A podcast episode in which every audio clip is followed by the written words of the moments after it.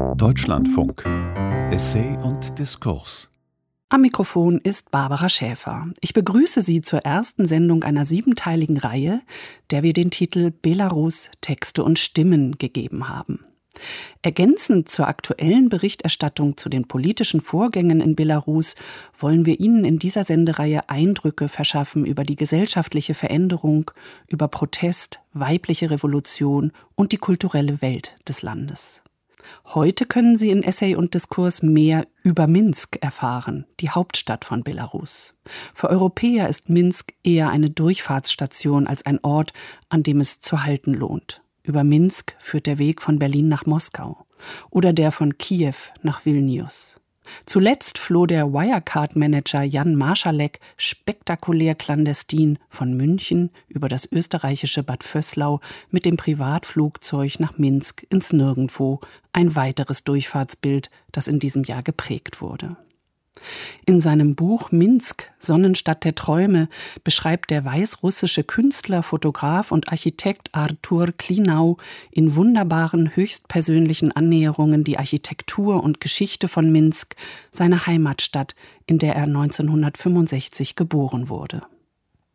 Wenn Sie mit dem Zug aus Europa nach Minsk reisen, empfängt Sie die Sonnenstadt mit ihrem prächtigen Torplatz. Zuvor fährt Ihr Zug 20 Minuten durch die Industrievororte. Sie werden kaum Fabriken sehen, weil diese dem Betrachter nur ihre langen, korridorartigen Mauern, Lagerhallen und alle möglichen sonderbaren Bauwerke zukehren. Am Torplatz liegt der Hauptbahnhof der Stadt. Einst gab es zwei Bahnhöfe. Dann erlosch die Nord-Süd-Strecke. Dafür schwoll der Verkehr auf der West-Ost-Strecke so stark an, dass der Torplatz mit seinem Bahnhof zu einem Tag und Nacht belebten Treffpunkt der Sonnenstadt wurde. Hier fahren ständig Züge von Westen nach Osten vorbei, aus Berlin, Paris, Brüssel oder Prag, unterwegs in die Hauptstadt des ehemaligen Imperiums, nach Moskau. Früher stand hier ein anderes Bahnhofsgebäude aus den 50er Jahren. Als es den neuen Ansprüchen nicht mehr genügte, wurde es abgerissen und an seiner Stelle ein neuer, an eine gigantische Krake erinnernder Bau errichtet, auf dessen zahlreichen Ebenen Dutzende von rund um die Uhr geöffneten Geschäften, Cafés, Wartesälen und Restaurants untergebracht waren. Arthur Klinaus Buch entstand als Reiseführer durch die Sonnenstadt, nachdem 2006 die symbolische Zeltstadt der studentischen Widerstandsbewegung gegen das Lukaschenko-Regime auf dem Minsker Oktoberplatz nach wieder einmal problematischen Präsidentschaftswahlen brutal geräumt wurde. Klinaus Fotoband mit begleitendem Essay zeigt Minsk als belarussische Konstruktion einer Machtzentrale. Und es zeigt die Absurditäten auf, die das diktatorische Regime in der weißrussischen Gesellschaft hervorruft. Später mehr davon.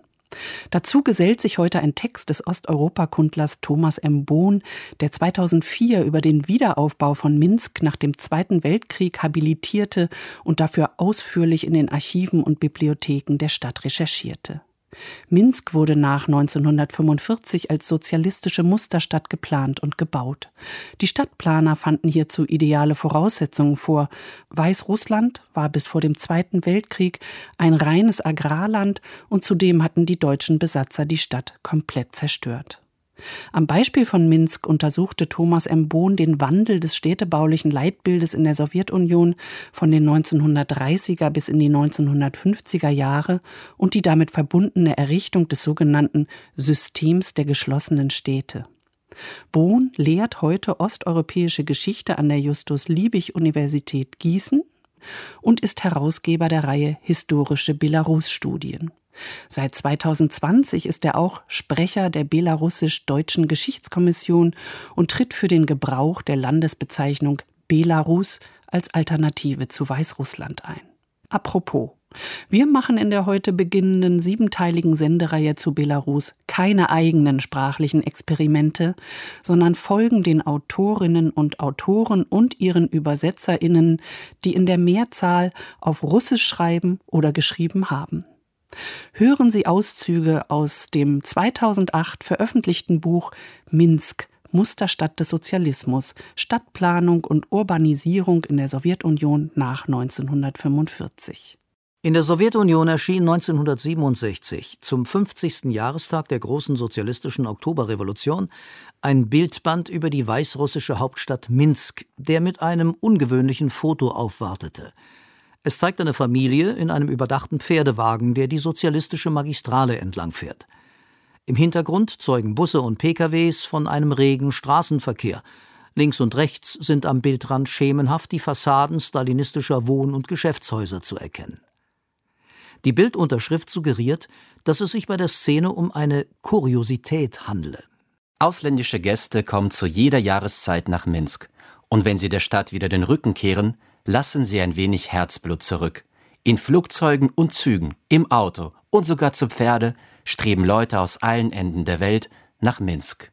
Mit diesen Worten wird unterstellt, die aus dem großen Vaterländischen Krieg hervorgegangene Retortenstadt sei zu internationalem Ansehen gelangt. Von dem lokalen Kolorit, das aus der Verbindung zwischen Tradition und Moderne resultiert, ist hingegen nicht die Rede. Siedelt eine Bauernfamilie mit ihrem Hab und Gut vom Land in die Stadt über? Oder bedient sie lediglich den Kalchosmarkt mit den Ernteerträgen ihres privaten Hoflandes? Findet sich eine Gruppe Schaulustiger zusammen oder wollen Fußgänger lediglich die Straße überqueren? Bilden Kutschen in der Innenstadt die Ausnahme? Oder gehören sie zur Tagesordnung? Sind die Passanten in der Stadt geboren oder stammen sie aus dem Dorf? Jedenfalls lässt sich das Phänomen der Verländlichung und Verdörflichung in Bezug auf Minsk für die Boomphase der 60er Jahre anhand der Migrationszahlen und der Bauernhausareale darstellen. Hingegen soll der Bildband, in den das Foto mit dem Pferdewagen 1967 geraten ist, nicht nur die Überwindung des Kapitalismus, sondern auch den Sieg über den Faschismus dokumentieren. Er präsentiert daher neoklassizistische Wohnpaläste und monumentale Denkmäler, ignoriert aber den dörflichen Charakter und die infrastrukturellen Defizite weiter Teile des Stadtgebiets. Weil das Konzept der sozialistischen Stadt angesichts der Mangelwirtschaft und der Wohnungsnot realita an Überzeugungskraft einbüßte, wurde daraufhin der Mythos der Heldenstadt kreiert. Ob der Rückgriff auf die Partisanen die ideologisch angestrebte Symbiose von Arbeitern und Bauern zu festigen vermochte, bleibt indes zu bezweifeln. In puncto sozialistische Moderne sollte mit Blick auf das produzierende Gewerbe oder das bedeutendste Industriewerk in der weißrussischen Hauptstadt auf der symbolischen Ebene zumindest eines festgehalten werden. Das sowjetische Minsk war keine Stadt der Pferdegespanne, sondern eine Stadt der Traktoren. 30 Jahre nach dem Erscheinen des angesprochenen Reiseführers begannen meine Bemühungen, das Minsker Phänomen zu ergründen.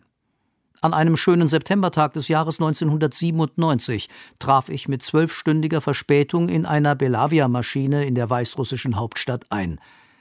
Während der Autofahrt über den spätabendlichen Prospekt fühlte ich mich in ein Freiluftmuseum des sozialistischen Realismus versetzt.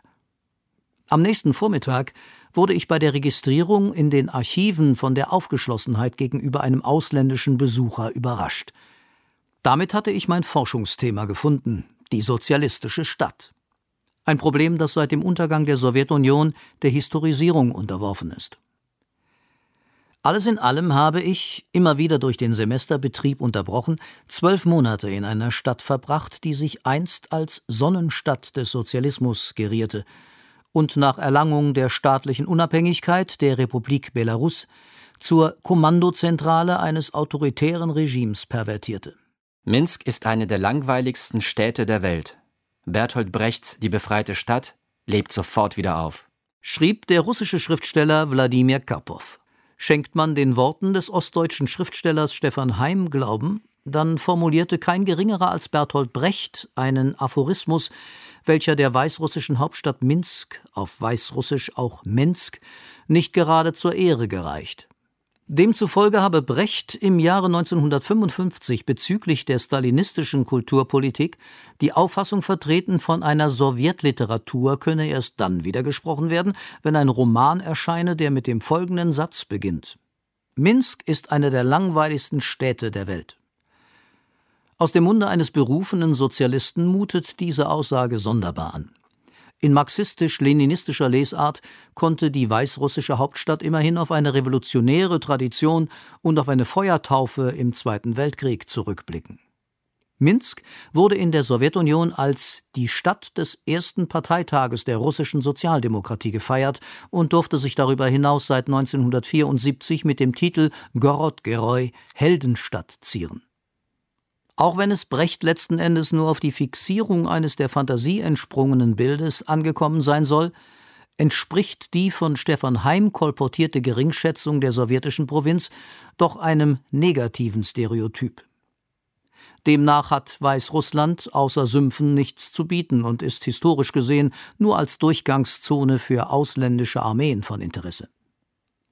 Minsk wird in dieser verkürzten Sicht zu einem imaginären Ort, der im Dreieck der Metropolen Warschau, Leningrad respektive St. Petersburg und Moskau verschwindet. Einer Ironie der Geschichte gleich begann in dem Jahr, auf das Brechts Diktum datiert wird, die Zeitschrift Belarus mit der Veröffentlichung eines Romans, der dem Wiederaufbau der Stadt Minsk nach dem Zweiten Weltkrieg gewidmet war. Es handelte sich um Sarodam Hot, Jahr für Jahr von Wladimir Karpow. Und dieser Roman versprach indes alles andere als Langeweile. Вызволенный город, оживая одразу. Die befreite Stadt lebt sofort wieder auf. Lautet der signifikante erste Satz. Diese Aussage erzeugt Spannung und weckt Erwartungen. Karpow personifiziert die Stadt und haucht ihr Leben ein. Er beschreibt einen Organismus, ohne sich über seine Spezies auszulassen indem er die Partisanenideologie und den Mythos der Roten Armee aktiviert, schleudert er jeglichen Untergangsszenarien, die mit der deutschen Besetzung verbunden waren, die Behauptung entgegen, Minsk habe sich wie Phönix aus der Asche erhoben. Vergegenwärtigt man sich das Ausmaß der Zerstörungen nach dem Zweiten Weltkrieg, so gibt es gegen die Reverenz vor der Stunde Null im Grunde genommen nur etwas einzuwenden, wenn man die Planungsgeschichte der weißrussischen Hauptstadt bis in die Mitte der 30er Jahre zurückführt. Weit bedenklicher hingegen ist die der Aussage des Schriftstellers zugrunde liegende Interpretation der Stadt als ein autonomes Subjekt. Die Metapher, die Karpow verwendet, ist die einer Wiedergeburt. Wenn man diesem Bild folgt, hat man die Renovierung der Bausubstanz und die Konsolidierung der Gesellschaft vor Augen. Von beidem konnte im stalinistischen Minsk aber nicht die Rede sein. Vielmehr erfolgten nach dem Abzug der deutschen Besatzer ein regelrechter Bevölkerungsaustausch und ein einschneidender Stadtumbau. Vom alten Minsk, von der zarischen Gouvernementshauptstadt, von der Stadt der jüdischen Händler und der russischen Beamten blieb nichts mehr erhalten. Stattdessen entstand das, was bereits in der Zwischenkriegszeit anvisiert worden war, nämlich ein neues Minsk. Die Hauptstadt einer Sowjetrepublik, Realita einer Stadt der proletarisierten weißrussischen Bauern. Allen Verklärungen der Propaganda zuwider bestach Minsk im ersten Nachkriegsjahrzehnt nicht durch ein städtebauliches Gesamtensemble, sondern durch monumentale architektonische Einzelprojekte. Es gab außerhalb der Parteiöffentlichkeit keine urbane Gesellschaft, sondern allenfalls eine Mixtur von unterschiedlichen sozialen Milieus und Subkulturen. Minsk glich nicht zuletzt aufgrund seiner zahlreichen Holzhausviertel einem überdimensionalen Dorf. Es war keine Musterstadt für den neuen Menschen, sondern ein Ort des Mangels und der Widersprüche. Angesichts des Bevölkerungsdrucks vom Land und der Enge der Behausungen versagte die Kontrolle über die Bewohner. Einerseits blieb der Aggregatzustand der Masse amorph, weil unter den Bedingungen des Stalinismus jeglicher Dichte zum Trotz keinerlei Bindungen zwischen den Elementen der atomisierten Gesellschaft eingegangen werden konnten. Andererseits schlug die Abschottung gegen Einwanderer fehl, weil die Schließmechanismen durch Sondergenehmigungen und Fahrlässigkeit außer Kraft gesetzt wurden. Wir haben es mit einer Sphinx zu tun, die als sozialistischeski Gorod, als stalinistische oder sozialistische Stadt zu bezeichnen ist. Angesichts der Tatsache, dass die Klassiker des Marxismus-Leninismus keine Stadtutopie entwickelt hatten, handelte es sich bei der sozialistischen Stadt bisher eher um ein Schlagwort als um einen Fachterminus. Alle Zeichen waren auf die Unterordnung des Individuums unter die von der Führung vorgegebenen Verheißungen ausgerichtet. Am Ende kam die eigenartige Kreatur der sowjetischen oder kommunistischen Stadt zur Welt. Ein neuer Funktionalismus diktierte Bewegung und Rhythmus, technischer Fortschritt diente als Wechsel für eine glückliche Zukunft. Egalisierung und Homogenisierung der Gesellschaft wurden vorgegaukelt.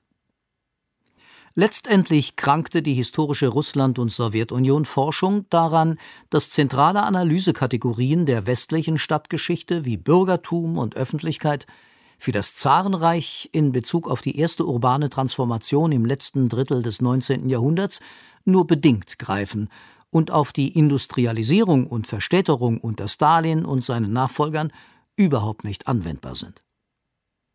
Erst das Wiederaufleben der Zivilgesellschaft während der Perestroika und die Öffnung der Grenzen nach dem Fall des Eisernen Vorhangs sorgten, des Osteuropa-Historikers Karl Schlögel zufolge, für eine Rückkehr der Städte im östlichen Europa. Über Minsk heute als Auftakt der Reihe Belarus Texte und Stimmen. Soweit der Osteuropakundler Thomas M. Bohn, der 2008 seine Habilitationsschrift über den Wiederaufbau der weißrussischen Hauptstadt Minsk nach dem Zweiten Weltkrieg veröffentlicht hat.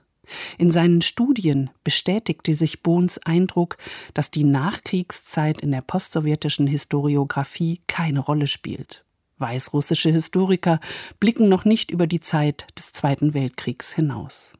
Als innovativ bezeichnet Thomas Bohn lediglich den Ansatz des Fotografen und Architekten Arthur Klinau.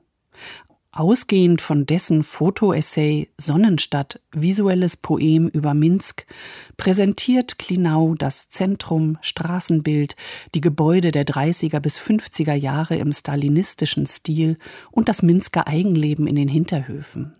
Daneben setzt er die Erzählung weißrussischer Geschichte vom Großfürstentum Litauen über die Sowjetzeit bis zur Gegenwart. Der Titel spielt auf das Werk La Città del Sole des italienischen Philosophen Tommaso Campanella aus dem Jahr 1602 an, das den wirtschaftlichen und politischen Aufbau eines idealen Staates darstellt, eine bis heute viel zitierte politische Utopie. Minsk, Sonnenstadt der Träume. Als Kind erschreckten mich die riesigen freien Flächen der Sonnenstadt. Nicht, dass ich Angst vor ihnen gehabt hätte, aber sie waren von allen Seiten von einem für mich unverständlichen Gefühl der Gefahr durchweht. Vielleicht lag es an der besonderen Perspektive eines kleinen Menschen. Wenn dein Horizont nicht auf einem Meter, siebzig, sondern auf siebzig Zentimetern liegt, kann ein Gegenstand, der Erwachsenen normal erscheint, dir bedrohlich vorkommen. Wenn man erst sechs Jahre alt ist und inmitten dieser riesigen freien Flächen unter der brennenden Sonne steht, und in dieser Stadt brennt die Sonne immer sengend. Schließlich sind es bis zum nächsten Schatten, in den man sich flüchten kann, nicht zehn Schritte, sondern viel, viel mehr. Erfasst einen ein Gefühl der Unruhe. Du spürst, dass dein Körper eine vernachlässigbare Größe auf dieser riesigen Fläche ist, unter dem durchdringend blauen Himmel, an dem langsam und erhaben seltsam deformierte Göttergestalten wie Apoll, Venus und Amor, gigantische Pferdeköpfe, Kaneluren und antike Vasen dahin ziehen. Ab und zu, wenn die Sonne, die Wolke und die Fläche, auf der du stehst, in eine Linie geraten, gleitet ein riesiger Schatten über den Platz. Du siehst, wie er zuerst an den Wänden der Gebäude weit hinten, am anderen Ende des Platzes erscheint, wie er dann herunterkriecht, und sich langsam auf dich zubewegt und dabei das ausgeblichene Ocker des Asphalts grau färbt. Einen Augenblick später hat er dich erreicht, für eine Weile schwindet die Hitze, das Atmen fällt leichter, aber einen Augenblick später kehrt die Sonne in der Reihenfolge zurück, in der der Schatten erschienen ist, und du stehst erneut in der sengenden Sonne unter dem abgrundtiefen blauen Himmel. Als Kind mochte ich die Sonnenstadt nicht. Zwar wohnten wir in der Lomonossow-Straße und damit auf ihrem Territorium, aber unser Haus lag bereits in den sentimentalen Randgebieten der Stadt, hinter denen ein ganz anderes Minsk begann. Einige hundert Meter entfernt erstreckte sich ein Viertel, das Selchos Pasialok hieß, LPG-Siedlung. Es hatte wirklich etwas Bäuerliches. Kleine Holz- und Ziegelhäuser mit Gärtchen und Ackergrundstücken, Labyrinthe kleiner Straßen. Es hieß, dort lebten Zigeuner, und überhaupt sei es gefährlich hinzugehen, denn außer den Zigeunern gebe es dort noch alles mögliche andere kriminelle Gesocks. Mir scheint, das waren bloß Gerüchte, auf jeden Fall fühlten wir uns von dieser Nachbarschaft nicht bedroht und gingen im Winter gern zum Schlittenfahren auf den riesigen Hügel, der sich unmittelbar neben der LPG-Siedlung erhob. Wobei es gut sein kann, dass dort wirklich Zigeuner lebten.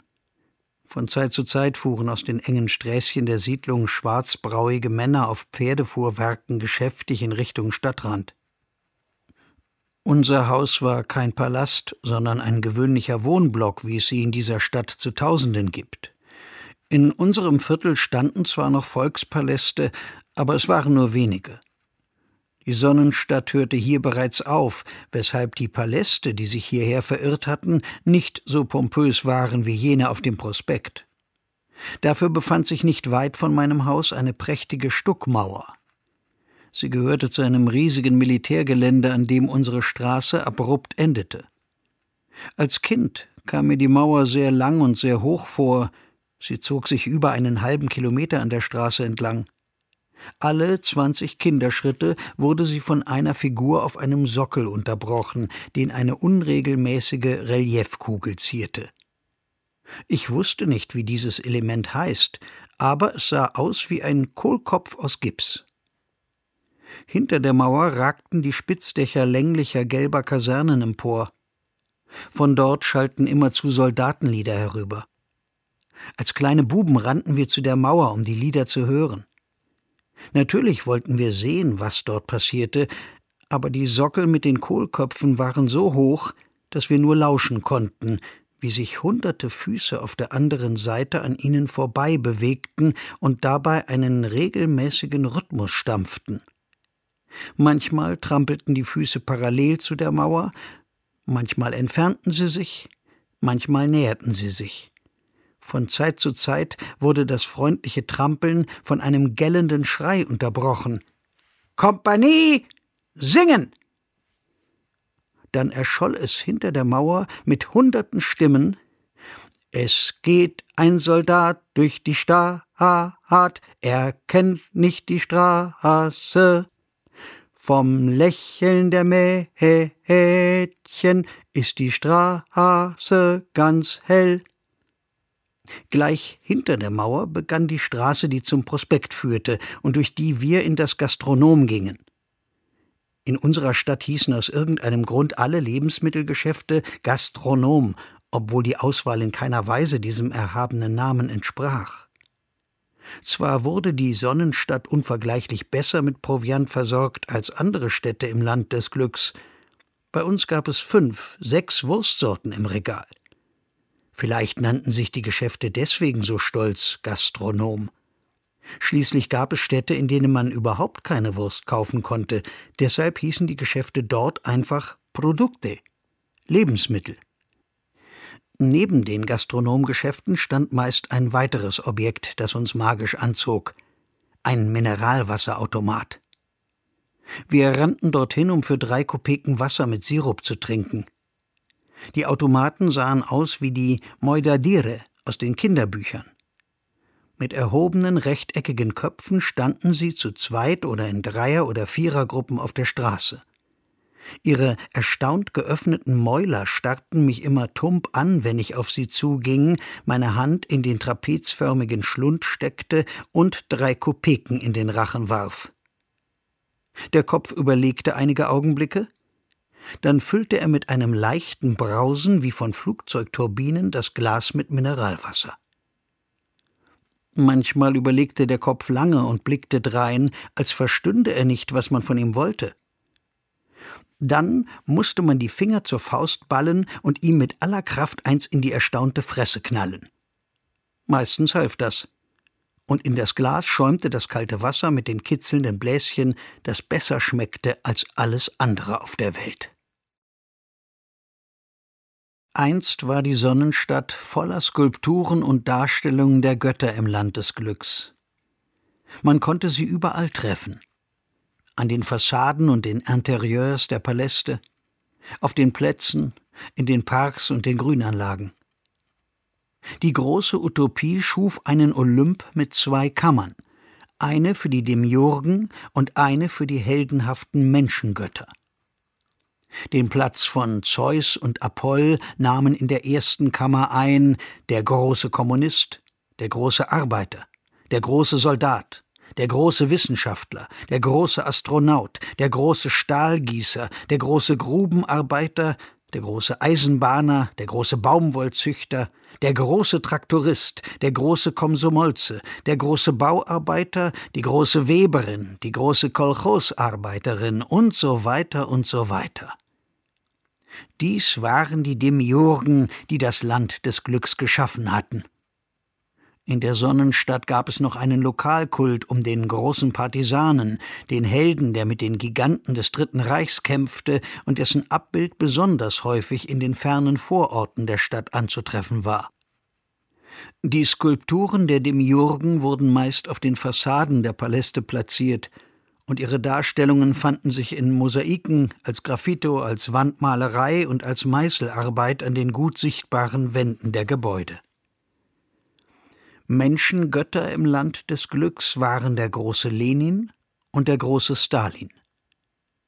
Zwar war der große Stalin in meiner Kindheit schon gestürzt, doch es gab im Land noch immer Menschen, die seinem Kult huldigten. Die Skulpturen des großen Lenin wurden gewöhnlich auf Plätzen aufgestellt. In den Interieurs der Paläste wurden Büsten und kleinere Skulpturen angebracht – in den Apparaten von Metaphysikus, Macht, Weisheit und Liebe hing in den Arbeitszimmern aller Dienstränge eine unendliche Menge von Lenin-Porträts. In den Arbeitszimmern der Staatssicherheit hängten sie lieber das Porträt von Felix Dzerzhinsky auf, ein schmächtiger Onkel von intelligentem Äußeren mit einem Spitzbart und etwas spitzen Ohren. In der Kammer der Menschengötter gab es zwei Deutsche, Karl Marx und Friedrich Engels, deren Skulpturen ebenfalls auf Plätzen aufgestellt wurden, wenn auch zugegebenermaßen nicht so zahlreich wie die Lenins. Auf dem Olymp gab es noch eine Reihe weiterer Deutscher Karl Liebknecht, Rosa Luxemburg und Clara Zetkin, aber von ihnen wurden keine Denkmäler aufgestellt, sondern nur Straßen nach ihnen benannt. Die Straßen wurden nach allen Göttern benannt, nach den Demiurgen und den Götterhelden. Besonders viele Orte in der Stadt wurden nach Lenin benannt.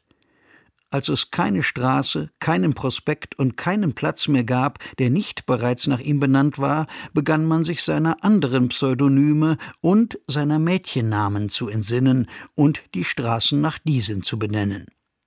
Als auch sie ausgingen, wurde sein Name Palästen, Fabriken, Bibliotheken und Universitäten verliehen. Es gab auch kleine Demiurgen im Land des Glücks. Die großen Pioniere und die großen Oktoberkinder, deren Skulpturen in Grünanlagen und in den Hofparks standen. Aber sie hatten ebenso wenig Glück wie die Venusfiguren mit dem Ruder. Sie standen den Menschen zu nahe. Deswegen wurden ihnen zuerst die Nasen abgeschlagen, dann die Ohren und die Arme abgebrochen. Jeder Barbar genießt es, einem Gott ein Ohr abzureißen, wenn er weiß, dass er dafür nicht bestraft wird.